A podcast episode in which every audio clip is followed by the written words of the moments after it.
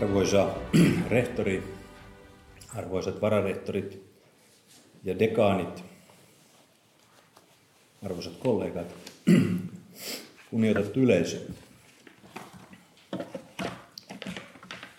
Jalkapallomaali on 732 senttiä leveä ja 244 senttiä korkea. Joukkueet yrittävät saada pelipallon toinen toistensa maaliin. Tämä on muuten oikea puhe. Mitä jos kotijoukkueen maali olisikin puolet pienempi? Joukkueet olisivat eriarvoisessa asemassa. Toinen yrittäisi osumaa puolet pienempään maaliin kuin toinen joukkue. Euroopan maissa on kirjava joukko lakeja, kansallisia sääntöjä ja epävirallisia traditioita. Ne on yleensä laadittu vierailevaa jalkapallojoukkuetta silmällä pitäen. Euroopan sisämarkkinoilla tällaista ajattelua pidettiin jo vanhentuneena, kunnes tultiin tälle vuosikymmenelle. Tarvittaessa väärennetään tilastoja, kuten Kreikka tai eräät autovalmistajat ovat tehneet. Eurooppa on suuressa murroksessa, ellei peräti kriisissä. EU on kova sana talouskilvassa, mutta suurvaltasuhteissa ja turvallisuuspolitiikassa sillä ei ole roolia. Olemme heräämässä ilmastokriisiin. Valtioiden erilaisuus on tässäkin suuressa roolissa. Pyrimme luomaan uusia normeja ja teknologioita. Se on myös kilpailua ja kauppasotaa tutkitulla tiedolla. Sähköpistorasian kaksi napaa Euroopan ja kolme napaa Amerikan mantereella ja Britanniassa on esimerkki tästä vanhasta kilvasta. Se ei ole insinööritiedettä, vaan se on vallankäyttöä. Kilpa syvenee ja kärjistyy, kuten kun kuttenberilainen aikakausi on tulossa tiensä päähän tällä vuosisadalla. Digi jakaa ihmiset uudelleen osaajiin ja osaamattomiin. Ilmastonmuutos aiheuttaa suuren murroksen geopolitiikassa, energiassa, maa- ja metsätaloudessa sekä logistiikassa. Koillisväylä avaa Venäjälle pohjoisella pallonpuoliskolla ympäri vuotisen merireitin, joka siltä on puuttunut ja johon sen joki- ja maaväylät integroidaan. Sen vientikuljetusten pääosa kulkee Itämereltä Atlantille. Se ei vaaranna öljytuloja. Venäjän eteläiset reitit perustuvat Kiinan dominoivaan silkkitiestrategiaan, joka ulottuu Afrikkaan saakka. Ilmaston lämpeneminen johtaakin ajatukset Afrikkaan ja muuttoliikkeeseen, ilmiöpolitiikkaan. Sen johtajaksi EU on valitsemassa Jutta Urpilaista ja salkku painaa.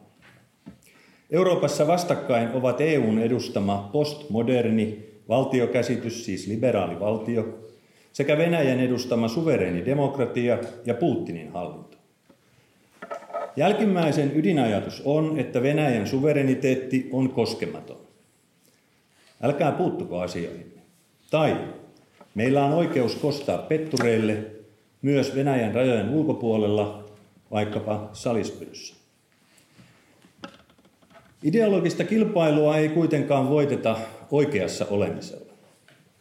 Turun Sanomien toimittajana seurasin Gorbatsovin vierailua Washingtoniin 1987 ja Reaganin vierailua Moskovaan 1988. Keväällä olin tavannut Pentagonissa Yhdysvalloissa George Baderin, puolustusministeriön Itä-Euroopan osaston johtajan, jota haastattelin. Hän kertoi, Yhdysvaltojen panevan venäläiset polvilleen. Neljä vuotta myöhemmin tapasin Vladimir Putinin ensimmäistä kertaa kahden. Alkuvuodesta 1992 Pietarissa. Tänään hän on aivan eri mies kuin silloin, koska Venäjä on noussut jaloilleen Neuvostoliiton romahtamisen jälkeen. Tämä unohdetaan. Tunne oma tilasi ja anna arvo toisellekin. Pietarin Smolnassa työskennellyt Putinin tiimi hallitsee nyt koko Venäjää. Kilpailu pohjoisen pallonpuoliskon herruudesta korostaa Pohjois-Atlantin strategista merkitystä, eikä ole ihme, jos Yhdysvallat on kiinnostunut Grönlannista. Yhdysvaltain ja Euroopan yhteys on valinkavassa. Siihen muu maailma on yrittänyt sopeutua. Oman aikani Eurooppa muuttui dramaattisesti siitä, mitä opin koulussa. Suomi lännettyi. Harvinaista, että Euroopan suuri muutos tapahtui ilman sotia. Siinä on sanoma uudelle polvelle. Eurooppa on suurten valintojen edessä. Se on Turun yliopistolle strateginen kysymys.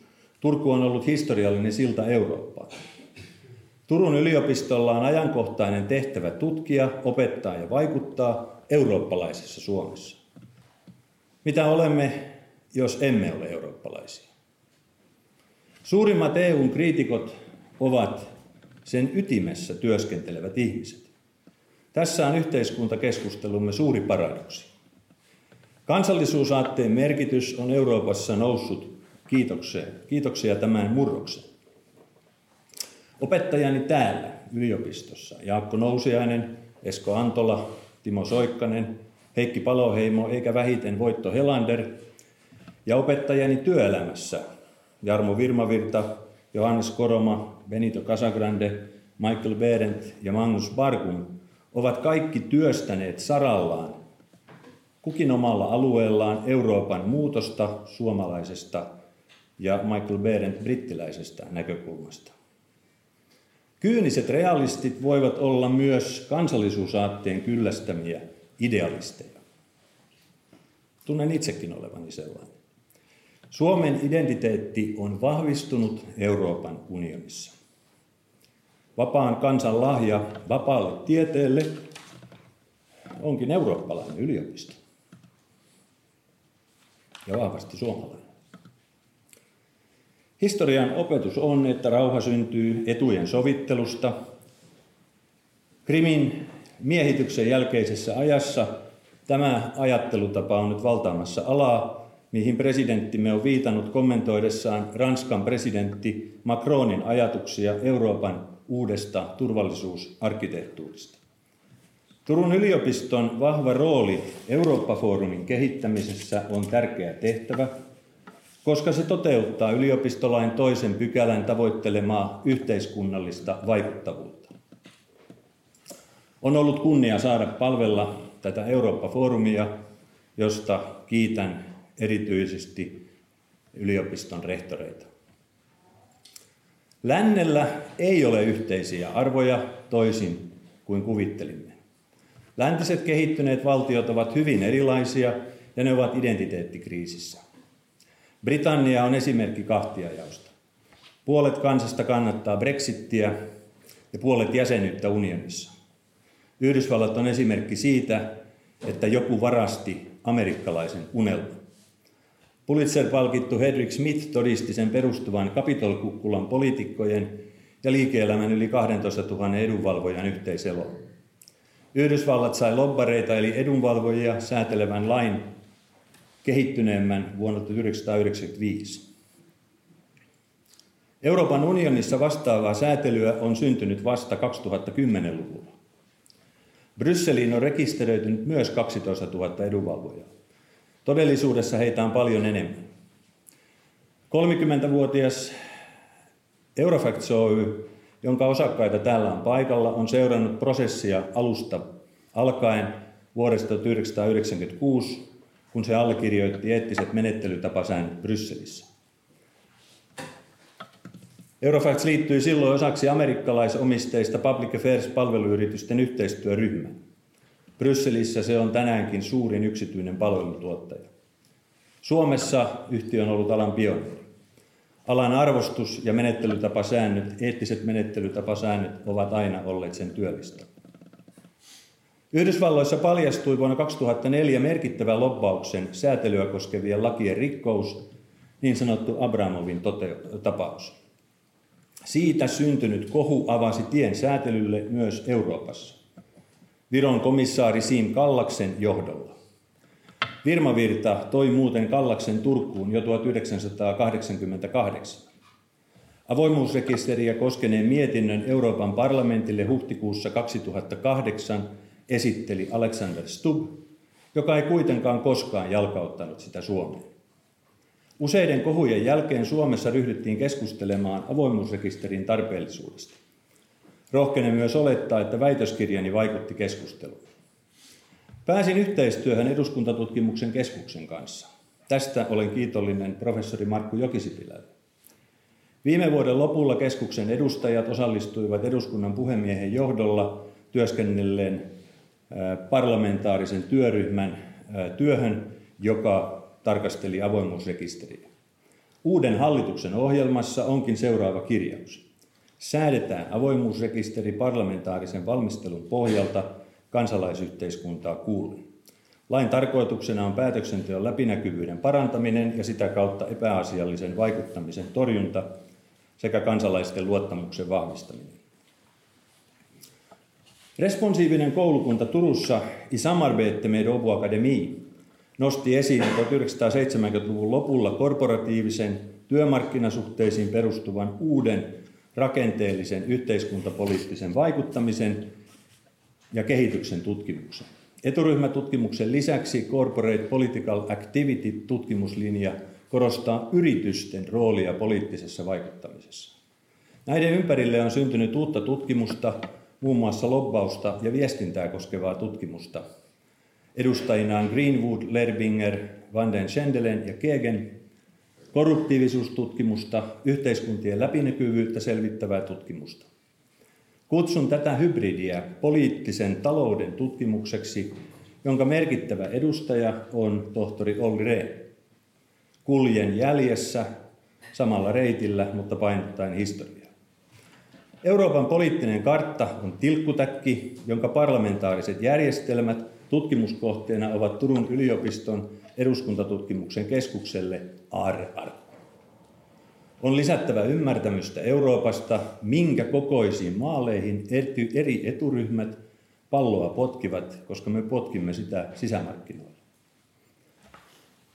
Akateeminen keskustelu on linnoittautunut oppituoleihin, joiden välille tarvitaan vuorovaikutusta. Tälle on nyt sosiaalinen tilaus ja Eurooppa voi toimia tässä siltana. Siinä on Åbo Akademiin vararehtorin Mikael Lindfeltin Eurooppa-foorumissa esittämän Eurooppa-keskusajatuksen perustamisidean strateginen kantavuus. Kannatan sitä. Suomessa sovittiin valuutta- ja rahaunioniin liittymisen yhteydessä 1988 EU-korporatismista. Suomi luopui omasta valuutasta ja rahapolitiikasta. Jäljelle jäi kaksi strategista työkalua, budjettipolitiikka ja työmarkkinapolitiikka. Liike-elämä unohti, mitä se oli sopinut Lipposen sateenkaarihallituksen ja ammattiyhdistysliikkeen kanssa. Tangoon tarvitaan kaksi. Teknologiateollisuus ei enää antanut Elinkeinoelämän keskusliitolle oikeutta tehdä keskitettyjä talousratkaisuja vuonna 2007 ja metsäteollisuus erosi EKsta 2016. Mandaatista luopuminen kirjattiin EKn sääntöihin samana vuonna. Tilalle ei ole syntynyt uutta mallia. Poliittinen ilmapiiri muuttui, kolmet eduskuntavaalit toivat populismin parlamentaariselle areenalle ja julkinen velka kaksinkertaistui. Onko näillä ilmiöillä jokin yhteys? Onko Suomen malli tuuliajolla? Ainakin se hakee suuntaa. Kutsun Suomen mallia rakenteellisesti korruptiiviseksi, missä työmarkkinajärjestöillä on tiedollinen etulyöntiasema muihin nähden. Eli pienempi veräjä vartioitavana kuin muilla. Niissä suomalainen eliitti hallitsee sisäpiiritietoa ja läpäisyä politiikkaa. Puolet Suomen suurista top 500 yrityksistä on ulkomaisesti omistettuja. Kaikkiaan ulkomaisia yrityksiä on noin 5500 Suomessa. Ne ostavat palveluksia suomalaisilta sisäpiirivaikuttajilta, jotka ovat sekä politiikassa että rahamaailmassa lähellä sisäpiiritietoja. Satun tuntemaan näitä. Niin kauan kuin avoimuusrekisteriä ei ole, suuri kuva on puutteellinen. Muistutettakoon, että ulkomaalaisomistettuja suuria yrityksiä oli ennen vuotta 1993 vain noin 30. Suomi oli suljettu klubi, mutta ei ole tänään enää. Hallitusohjelmaa ei pidä väheksyä. Se on yli 200 miljardia euroa noin neljän vuoden jaksolla. Miten kulloisenkin hallituksen kannattajien eturyhmiä poliittisesti palkitaan? On paljon hävittävää ja voitettavaa. Etujen kiertokulkua kutsutaan politiikan pyöräoveksi, joka sisältää myös henkilöliikenteen eturyhmien, puolueiden ja hallinnon välillä, sisään ja ulos. Huomiota on saanut yritysten ja eturyhmien edustajien liikenne pyöräovessa, jota ei systemaattisesti Suomessa seurata. Mielenkiintoisia ovat tiedot Brysselistä. Avoimuusrekisterin noudattaminen tulee pakolliseksi ja tulevaisuudessa saatetaan asianajajatkin sitouttaa hyvään edunvalvontatapaan, eli kertomaan asiakkaansa. Eturyhmät ovat jatkuvasti vaikuttaneet päättäjiin Helsingissä, Brysselissä ja jopa muissa EU-jäsenmaissa. Harvoin joku, jokin ihka uusi idea syntyy juuri säätötalolla. Kilpailu eturyhmien palkitsemisesta on niin kovaa, että neuvottelijoiksi ja asiantuntijoiksi ei tulla sattumalta, puhumattakaan, että osallistujille se olisi yhteiskunnallista harrastustoimintaa, johon työnantaja ei voi puuttua.